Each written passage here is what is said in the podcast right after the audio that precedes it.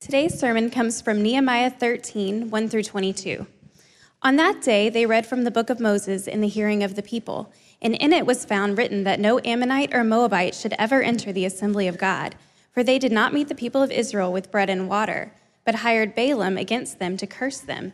Yet our God turned the curse into a blessing. As soon as the people heard the law, they separated from Israel all of those of foreign descent. Now, before this, Eliashib the priest, who was appointed over the chambers of the house of our God, and who was related to Tobiah, prepared for Tobiah a large chamber where they had previously put the grain offering, the frankincense, the vessels, and the tithes of grain, wine, and oil, which were given by commandment to the Levites, singers, and gatekeepers, and the contributions for the priest. While this was taking place, I was not in Jerusalem, for in the 32nd year of Artaxerxes, king of Babylon, I went to the king. And after some time, I asked leave of the king and came to Jerusalem. And I then discovered the evil that Eliashib had done for Tobiah, preparing for him a chamber in the courts of the house of God. And I was very angry, and I threw all the household furniture of Tobiah out of the chamber. Then I gave orders, and they cleansed the chambers, and I brought back there the vessels of the house of God with the grain offering and the frankincense. I also found out that the portions of the Levites had not been given to them so that the Levites and the singers who did the work had fled each to his field. So I confronted the officials and said, Why is the house of God forsaken? And I gathered them together and set them in their stations. Then all Judah brought the tithe of the grain, wine, and oil into the storehouses. And I appointed as treasurers over the storehouses Shelemiah the priest, Zadok the scribe, and Pedaiah of the Levites, and as their assistant, Hanan the son of Zaccur son of Mattaniah, for they were considered reliable, and their duty was to distribute to their brothers. Remember me, O my God, concerning this, and do not wipe out my good deeds that I have done for the house of my God for his service. In those days, I saw in Judah people treading wine presses on the Sabbath and bringing in heaps of grain and loading them on donkeys, and also wine, grapes, figs, and all kinds of loads, which they brought into Jerusalem on the Sabbath day. And I warned them on the day when they sold food. Tyrians also, who lived in the city, brought in fish and all kinds of goods and sold them on the Sabbath to the people of Judah in Jerusalem itself. Then I confronted the nobles of Judah and said to them, What is this evil thing that you are doing, profaning the Sabbath day? Did not your fathers act in this way, and did not our God bring all this disaster on us and on this city? Now you are bringing more wrath on Israel by profaning the Sabbath. As soon as it began to grow dark at the gates of Jerusalem before the Sabbath, I commanded that the doors should be shut and gave orders that they should not be opened until after the Sabbath. And I stationed some of my servants at the gates that no load might be brought in on the Sabbath day.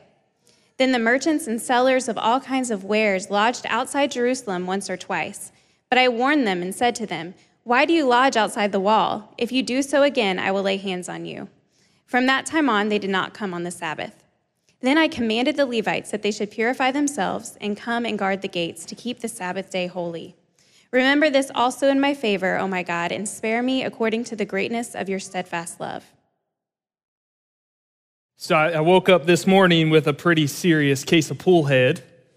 And the reason I had pool head is because we spent the overwhelming majority of the weekend in the pool. Uh, but Friday was the last day of school for those in Duval County and we have a five year old boy who you might have just seen, and uh, he gets out at the middle of the day. And so we picked him up on Friday, and that afternoon, as we got chatting, we, we really quickly started making the list of what are all the things we want to do with our summer this summer. We wanted to go fishing. We want to learn how to ride a bike without training wheels. We want to go to the pool like a thousand times. Now, there's only like 80 days in the summer, so. Um, we want to camp out. We want to go to the beach. We want to go to Legoland. And all of those are awesome. And here's the deal we're going to wake up on whatever the day is. We've been debating when school starts. We're going to wake up on the, the eve of school starting back, looking back on that list and going, man, we didn't get to half of that. You know, it's a little bit like New Year's Eve where you make all your resolutions. You're going into the summer, you make your summer resolutions, and then you get a little bit into it and you go, man, what was I thinking? I'm never going to get all that done. And see, on summer break, it's not a big deal because whether you go to Legoland or not is just not a matter of life and death. Whether you go to the pool a thousand times or a hundred times, doesn't matter. But this morning, what we're going to look at is when it comes to your relationship with Christ, how you begin, what your intent is, and whether or not you live up into that intent actually has really significant consequences. See, when it comes to your relationship with Jesus, it's not just about summer break or not, it is a matter of life and death. And so this morning, as we come to Nehemiah 13, the question we're going to be asking is what does it look like, or how do we remain faithful to Christ? Keith already said it at the beginning, but we're at the very end of the book of Nehemiah. We're at the end of a series on Nehemiah. A uh, little fact for you to know Nehemiah is actually in the Hebrew scriptures the end of both the book of Ezra and Nehemiah. So, as we get to chapter 13, we're, we're looking at a long story of the people who had been sent into exile. And then they had seen the Lord work through a series of foreign kings, work through a series of fortuitous events to bring the people back into Jerusalem. They had seen the Lord do amazing stuff, and they themselves had done amazing things. And then we get to the very end of that story, and the question is about faithfulness. The question is about staying with the Lord. So if you have a Bible, turn with me to Nehemiah 13. If you don't have a Bible, the text is included at the top of your sermon guide.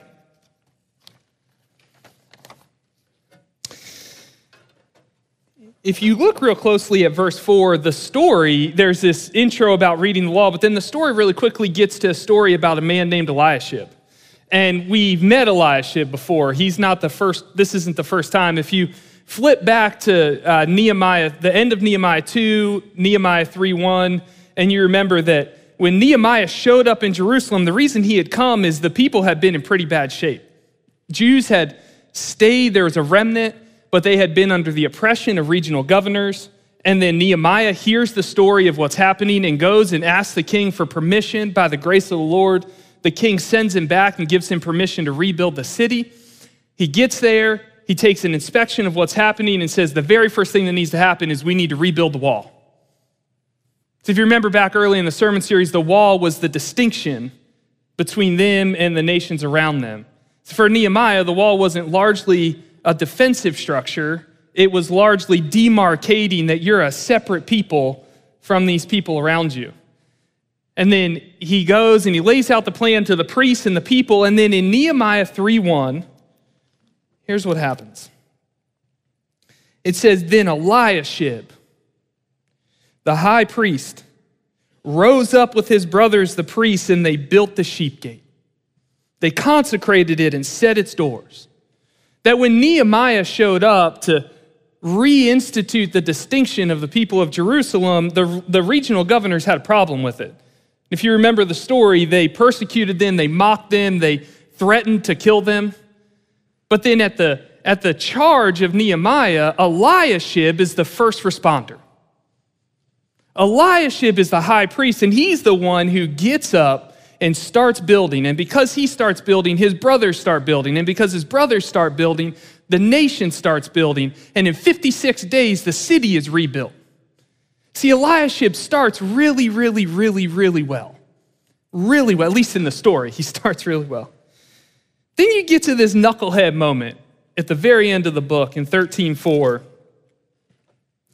This is now before this, Eliashib the priest, who we haven't heard anything about in 10 chapters, who was appointed over the chambers of the house of our God and who was related to Tobiah, prepared for Tobiah a large chamber where they had previously put the grain offering, the frankincense, the vessels, and the tithes of grain, wine, and oil, which were given by commandment to the Levite singers, gatekeepers, and the contributions for the priests. While this was taking place, I was not in Jerusalem skip down to verse 7. And I came to Jerusalem, and I then discovered the evil that Eliashib had done for Tobiah. So you get to the end of the book, and there's clearly Eliashib is acting a fool. And something has happened between chapter 3 and chapter 13. Now, before we get into that, it begs one more question Who in the world is Tobiah? And why does it matter that Eliashib may have set him up a room in the temple? Well, Again, if you remember back to 3 1, back to chapter 2, don't remember that weird quote? The regional governors come around, they see the work that's being built, and then they start mocking them. Well, Tobiah is one of the regional governors, and he's the one who said, What are these feeble Jews doing? What they're building, if just a fox crawls up on it, he'll break down their stone wall. See, Tobiah was the chief of the enemy of the people of Israel, that he was the one who had resisted the people of Israel. And so now, as we get to chapter 13, we see this tension. We see Eliashib, who had started really well, Eliashib, who had courage and had led the people, and in the face of risk and danger, stood up and began the distinction between him and the people. And now you get to chapter 13, and somehow Tobiah is in the temple. See, Ammonites were the people who, if you remember the story in Exodus, is the people are the people of Israel coming up to the land. Along the way, they asked permission to go through a nation, to go on the road, and the Ammonites were the people who said, no, can't come through. And so later, the Lord said the Ammonites are not allowed in the community of Israel. Certainly, the leader of the Ammonites is not allowed in the community of Israel. The leader of the Ammonites is definitely not allowed on the Temple Mount. The leader of the Ammonites is definitely not allowed to have a house in the courts of the Temple Mount. But even if all that happened, you know who the last safeguard was? Eliashib. There was a high priest in Jerusalem. There was one who was, whose role it was to secure the worship of Israel and defend her from foreigners. That was Eliashib's role. And what do we find out? It's Eliashib who facilitates Tobiah having a room inside the Temple Mount. Y'all are probably wondering who cares? Like, what in the world? Well, here's the thing it wasn't just Eliashib's problem. The rest of the chapter, the reason those things are, are in there is this wasn't just a thing that Eliashib was doing. By this point, the people had also profaned the Sabbath. If you remember, they had, as part of their distinction, they set aside a seventh day where they did no work that was to facilitate their worship and demarcate them from the world around them. But then all of a sudden, over time, you find that the people have also profaned the Sabbath, that they've entered into trade with the cities around them. You also later get to the end of the story and you find out it's not just Eliashib, but it's all the priests. The priests not only have allowed the Ammonites in, but they've actually intermarried with the Ammonites. If you remember the beginning of the story, that was the first problem. They actually had to separate from foreign rulers. See, the point is this what Eliashib is doing is not an Eliashib problem, it's a human problem. It doesn't matter what office you're in or how important you are, or how well you started, or how well you didn't start. What you see in Eliashib is this you can't remain faithful to Christ on your own. Standing in your own independence, you remain prone to wander. So we get to a text like this, and it's real easy for us to read it and say, Who do I want to be? Do I want to be Nehemiah, or do I want to be Eliashib? Do I want to be the faithful one, or do I want to be the unfaithful one? The scriptures don't give you that invitation this morning. The scriptures are telling you that you are Eliashib. I am Eliashib. We are Eliashib. It's easy to wonder how uh, Eliashib had actually gotten into this position. See, you wake up and you go, there's sometimes in your life that you just do something dumb and you made a really big bad decision and, and it, there was no, you know, ramp up to it. You just did it. And then there's the majority of the time where it's been a series of slow decisions. And then you wake up one morning and you go, How in the world did I get to where I am? That I started here, but there's these little small decisions I made until I wake up a decade later and I'm, I'm definitely in a place I never intended to be. See, for Eliashib, it started with uh, the people had stopped bringing in the tithe. It was Eliashib's responsibility to make sure that the people had brought in what was necessary for worship. As a result of that, the Levites stopped being able to be fed. And so then the Levites left. And if you know your Israelite history, the Levites are the ones who facilitate the worship. There is no worship where there's no Levites. And then finally, it was also his intent to, to, uh, to defend the storehouses to keep care of them, to make sure that they're there for a reason. See, this is what happened. Nehemiah bounces. He goes back to Artaxerxes. And then Eliashib is left there as the leader of the people. And then, really quickly, he's been given the stewardship of taking care of the worship of Israel, but he finds himself enamored with power. He finds himself distracted by politics, and so slowly he takes his eyes off what he was called to and allows his heart to drift towards some other thing, to drift towards power. And then you end up in this weird moment where you have Eliashib, who's now more enamored with the Ammonites than he is with the worship, with the temple worship, finding himself in possession of an empty storehouse. And then I don't know if it was his harebrained idea or if he was put up to it by Tobiah, but somewhere along the line, someone had a plan. I think we should let Tobiah live inside the temple. See, Eliashib arose there at a long series of small choices. That eventually a moment came where it just seemed to make sense that with temple worship waning, Israel's distinctiveness being on the block, and this local regional power wanting to participate in their life, that Eliashib found it easy to compromise. But here's the thing we just said we're Eliashib. It begs the question not just what happened, but why does it happen? Why are we in that position? You don't have to turn with me, but I'm going to read to you Romans chapter 7. Um, starting in verse 15, Paul picks up this exact problem, and, and what he says is it's not just a, a Jewish problem, it's not just an Old Testament problem. Paul, as the apostle who went to the Gentiles, the one who wrote half of the New Testament, I mean, he is like, there's Jesus and then Paul. This is what Paul's words are about his own situation. For I do not understand my own actions. For I do not do what I want, but I do the very thing I hate. Now, if I do what I do not want, I agree with the law that it's good. So now it's no longer I who do it, but sin that dwells within me. For I know that nothing good dwells in me, that is, in my flesh. For I have the desire to do what is right. I've got a good summer plan, but not the ability to carry it out. For I do not do the good I want, but the evil I do not want is what I keep on doing. Now, if I do what I do not want, it's no longer I who do it, but sin that dwells within me. So I find it to be a law that when I want to do right, evil lies close at hand. For I delight in the law of God in my inner being, but I see in my members, in my person, in my passions, another law waging war against the law of my mind, making me captive to the law of sin that dwells in my members. Now, listen, this is the apostle writing this. Wretched man that I am, who will deliver me from this body of death?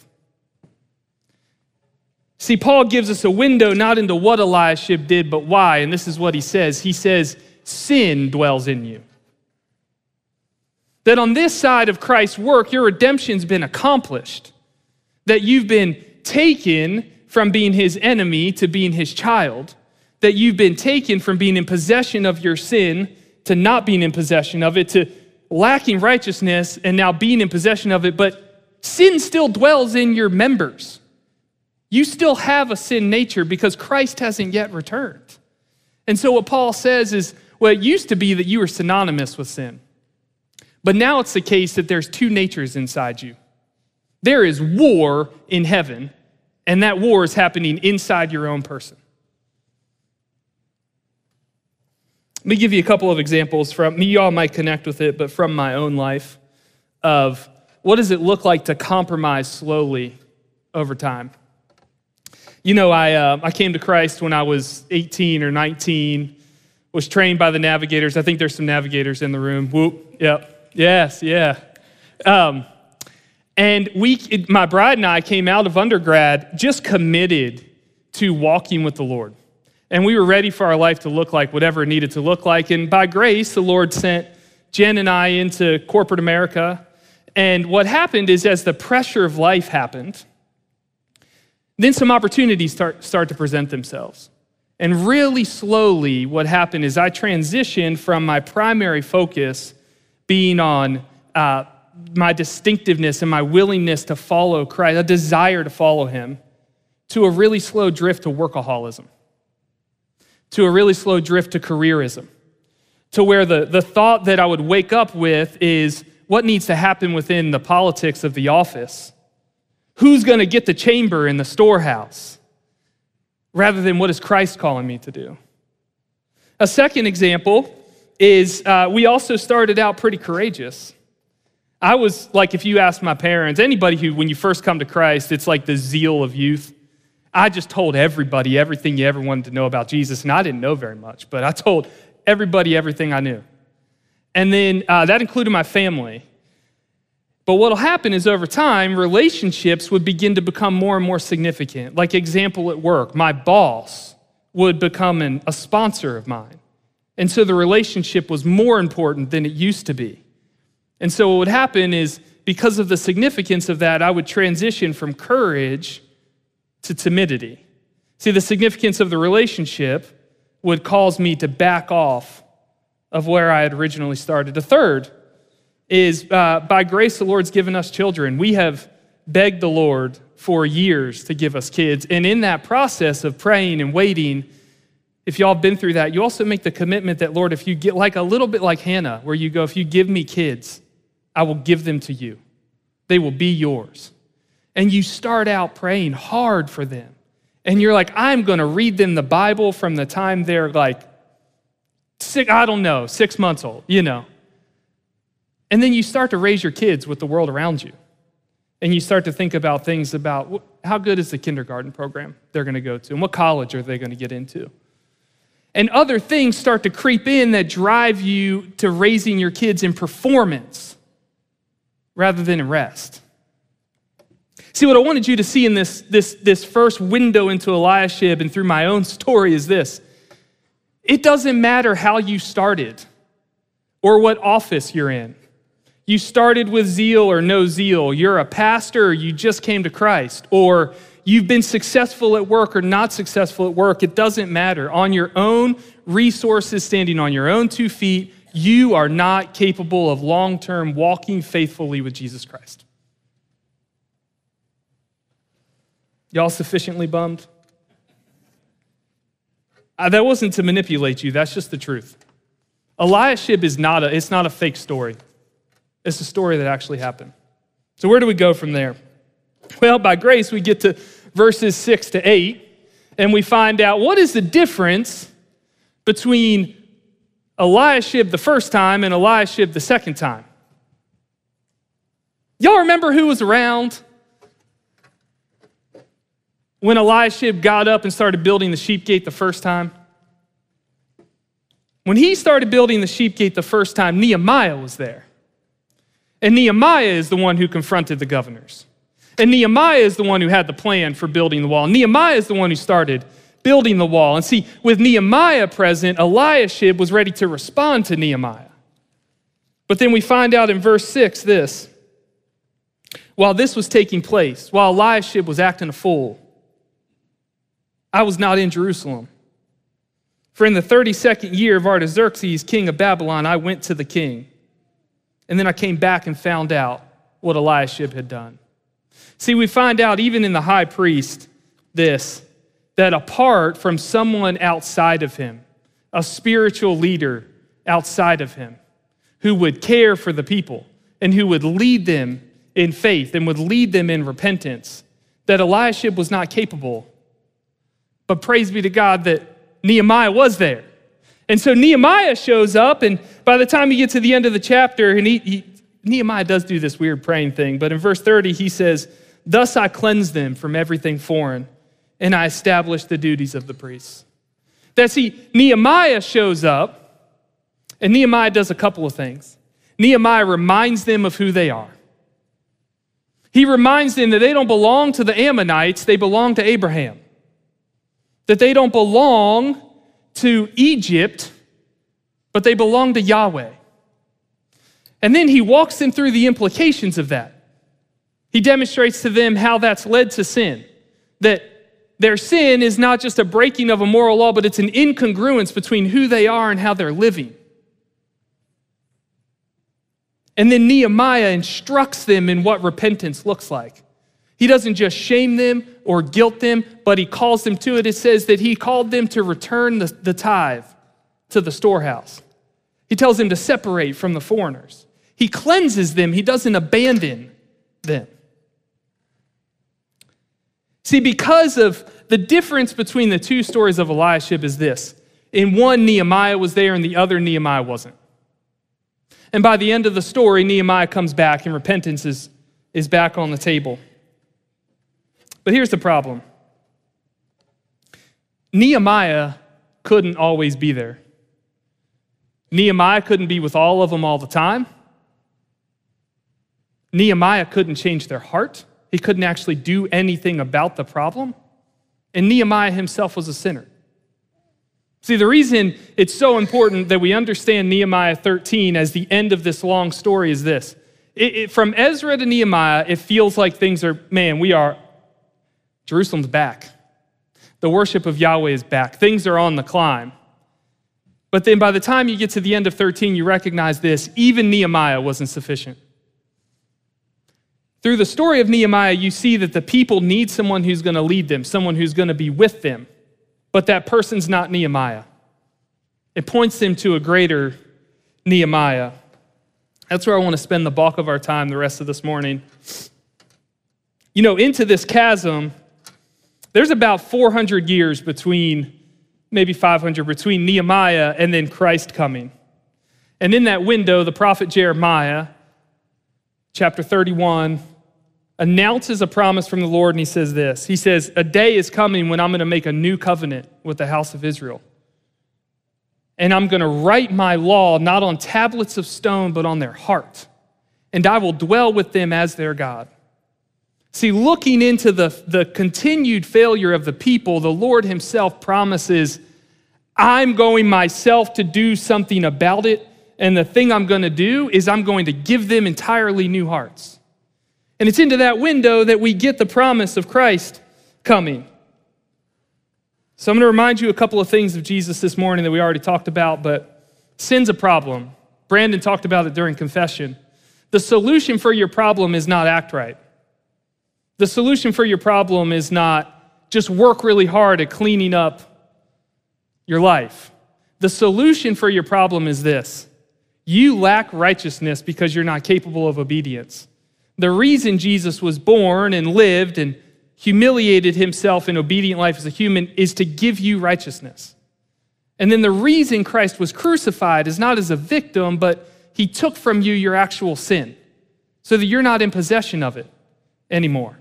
So the big work of Christ is this is he's exchanged places with you because if you're in Christ this morning, you're free.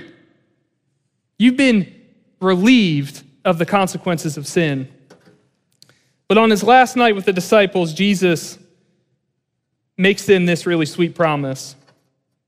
John chapter 14.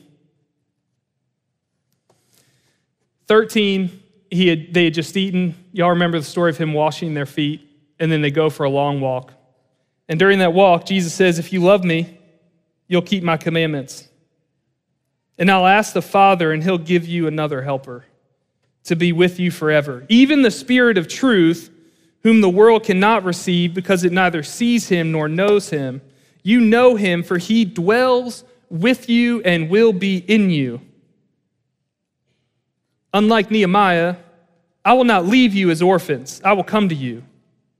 These things I've spoken to you while I'm still with you, but the Helper, the Holy Spirit, whom the Father will send in my name, he will teach you all things and bring to your remembrance all that I've said to you. Peace I leave with you. My peace I give to you. Not as the world gives do I give to you. Let not your hearts be troubled, neither let them be afraid. See, the reason you are able to walk faithfully with Christ over the long haul is not this. Your perseverance is not a magic parlor trick, but Christ Himself dwells in you and with you, and He's the one who's working to bring about your salvation, working to bring about your redemption. See, the, the way you can walk faithfully with Christ, the reason you can find rest, the reason you can calm down, is because Christ came not just to accomplish your, your redemption the first time, but He's with you applying redemption to you today. What does that look like? Well, He just said it here, and we looked at it in Nehemiah, but He reminds you who you are. That one of the roles of the work of the Spirit of Christ in your life is this is to remind you that your merit is in Christ, not in yourself. That's not just a truth for you to believe, that's a resource for you to live out of because day by day, the reason you feel pressure from life, the reason you feel the pressure to ally with Tobiah, the reason you feel pressure to bring uh, them into the storehouse, whatever that metaphorically looks like for you, the reason you're tempted to workaholism, to family taking an inordinate priority, whatever the thing is, is this. Is because you've lost track of your identity. You no longer belong to yourself. By grace, you belong to Jesus, and He's your merit. The second thing that the Holy Spirit does is uh, the church has, has used this language for about 400 years. I mean, the church, I mean the capital C church. It says that uh, the Holy Spirit convinces us of our sin and misery. That one of the works of the Holy Spirit is, is not to beat you up, is not to heap burdens on you, but is to remind you of who you are and then show you how you're living and then point out the misery that comes with how you're living. You see the difference there? See, the Holy Spirit endeavors to persuade you that sin is not good for you, that sin is not ultimately going to bring you life, that sin itself is destroying you, not helping you find life on your own terms. But then there's this sweet, this sweet third work that he does. He actually works to create a new heart in you, to give you a new will, so that you want to choose Jesus. See, in summary, here's what I wanted to say about the person and work of the Holy Spirit. If you wake up in the morning wondering, Am I secure in my salvation? The answer is yes, because Jesus died and lived for you. If that question goes deeper and you wonder, my life doesn't always look like I think it's supposed to look, there's rest because the Spirit of Christ dwells in you. The reason you have rest is because He accomplishes His purposes, not because you accomplish yours. See, it, the sweet promise of Jeremiah 31 is this is that the Holy Spirit doesn't just keep you from sinning. It doesn't make you just not a sinner. The Holy Spirit actually takes the law of Christ, the, a, a love for your neighbor and a love for Christ, and lays it on your will so that you wake up in the morning and you're not only capable of not being like Eliashib, but you actually are capable of being even more than Nehemiah was. That you're not able to just remain faithful to the law, but you're actually able to lay down your life and lay down your, your, uh, your sense of identity and expose yourself to fear and shame and guilt by walking across the street and being part of the redemption of your neighbor. See, in the Spirit of Christ, you go from not just avoiding the risk of being Eliashib, but you're actually able to live out of the Spirit of Christ Himself. See, you're capable now of way more than you ever were before Christ redeemed you, but it's not based on you. It's because the Spirit of Christ dwells inside you. So, how do we respond? What does it mean that Christ dwells in us, and what should we do about it? Well, repentance uh, is, a, is a big word that you've probably heard around the church. But faith and repentance, you've heard faith a lot more, and we, we tend to assume that means I believe some doctrines. But faith and repentance are twins, they're the same thing. And faith and repentance is this it's simply agreeing in thought, word, and deed with what the Holy Spirit says about Christ and about you. Faith is when you're already following Christ and you continue to follow him. And repentance is when you haven't been following Christ and then you choose to follow him. See, the first act of our response to Christ's work in us is repentance. But repentance is not penance. See, penance is when I, I think I need to do a set of works, I need to fulfill a certain type of burden so that God will be pleased with me, or so that I can prove myself or demonstrate my merit to Him. No, repentance is this it's just agreeing with the greater Nehemiah that dwells inside you. It's just agreeing that sin is misery and that Christ is your benefit. But see, it's not just agreeing intellectually with it, it's agreeing in the way you live out your life. You know, I've, um, I might have told this story before, but, um, you know, on the topic of grace, what is grace? And the Holy Spirit's presence with us as a type of grace. Sometimes when my son starts acting a fool, a little bit like a, you know, like a five-year-old version of Eliashib, he goes, Daddy, Daddy, give me grace. I want grace. I want grace. And one of the ways we've begun to train it, now this might land hard on y'all, but one of the ways we've trained him is I say, Son, my discipline is grace. If Caleb weren't my son and he was acting a fool, you know what I would do? I would ignore him.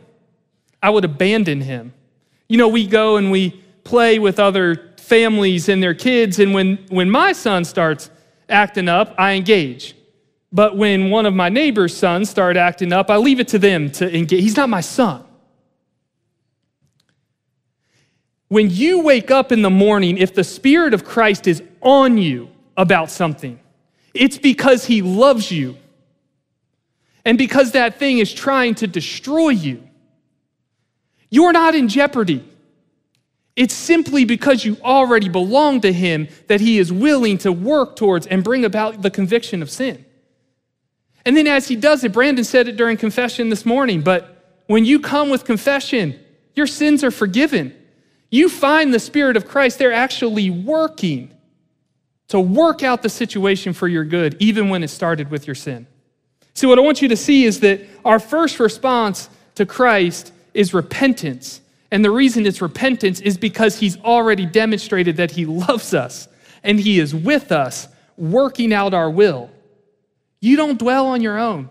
You don't have to stand on your own two feet anymore. Christ has already won your redemption and he's applying it to you right now. The second and the final response is this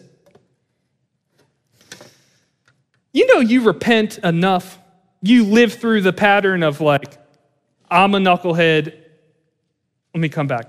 I'm a knucklehead, let me come back. I'm a knucklehead, let me come back. You know what it creates in you? If you're outside of Christ, it creates in you despair. It creates guilt and shame. And you're like, it's a burden. It's like a pile of rocks that continue to build up on your chest. But in Christ, you know what it does? It makes you long for the presence of Jesus because it reminds you that every time I start walking on my own two feet, I start being a knucklehead. But every time I'm aware of Christ's presence, it leads me into repentance and it leads me into life and it leads me into flourishing. It leads me back into the way I was made. See, for us, our response at the end of Nehemiah, at the end of this demonstration that we're not able to stand on our own two feet, that we need someone to be with us is first to long for Jesus to just come back. I don't mean that as a doctrine, I mean that as a hope. For 2,000 years now, the reason the church has been able to get up in the morning and live a distinctive life between them and the world around them is this we're convinced that Jesus is actually coming back. We believe that he's going to step down into human history wearing a body and is going to raise you to new bodies. Repentance should produce in you a longing for Jesus to return and to end the need for repentance. But between now and then, what does it do? Well, he's already promised that he's with us, that he's dwelling in us. What repentance leads you to do is to want to walk near with the Holy Spirit. He's not ever going to leave you, but you can leave him. He's never going to turn his back on you, but you can turn your back on him. And so this isn't works or performance. It's simply saying, I recognize the more and more that I sin, the more and more that I repent, that grows up into fruit that tells me it's sin and misery when I'm on my own, and it's life and benefit when I'm with the Spirit of Christ. I want to walk with Jesus. See, at the end of chapter 13, I want to give you two really practical examples, but it's a long setup to it. Because the Spirit of Christ dwells in you, you should do your community Bible reading.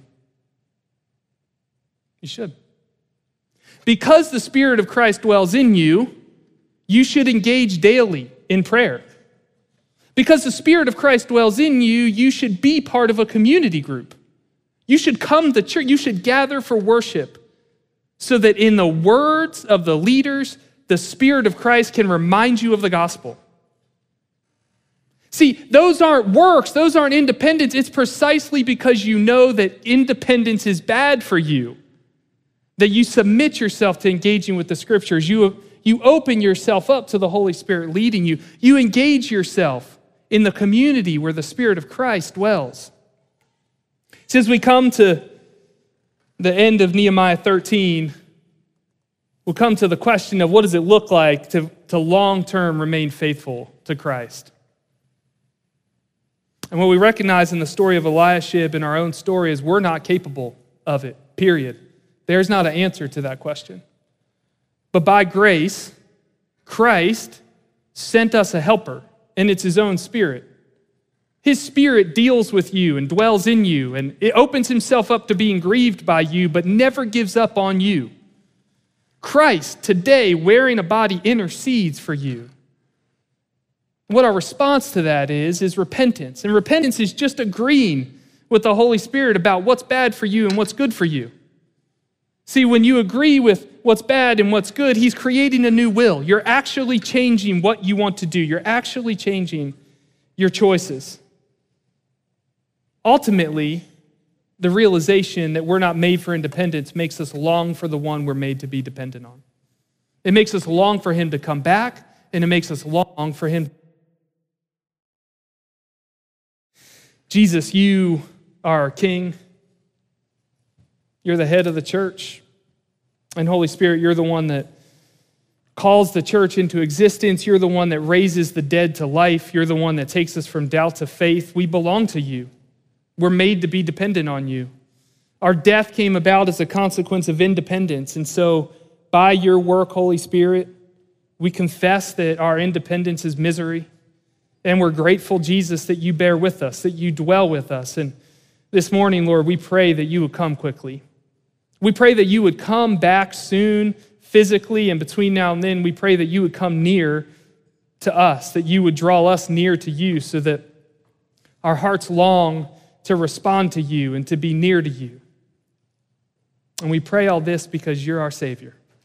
Amen.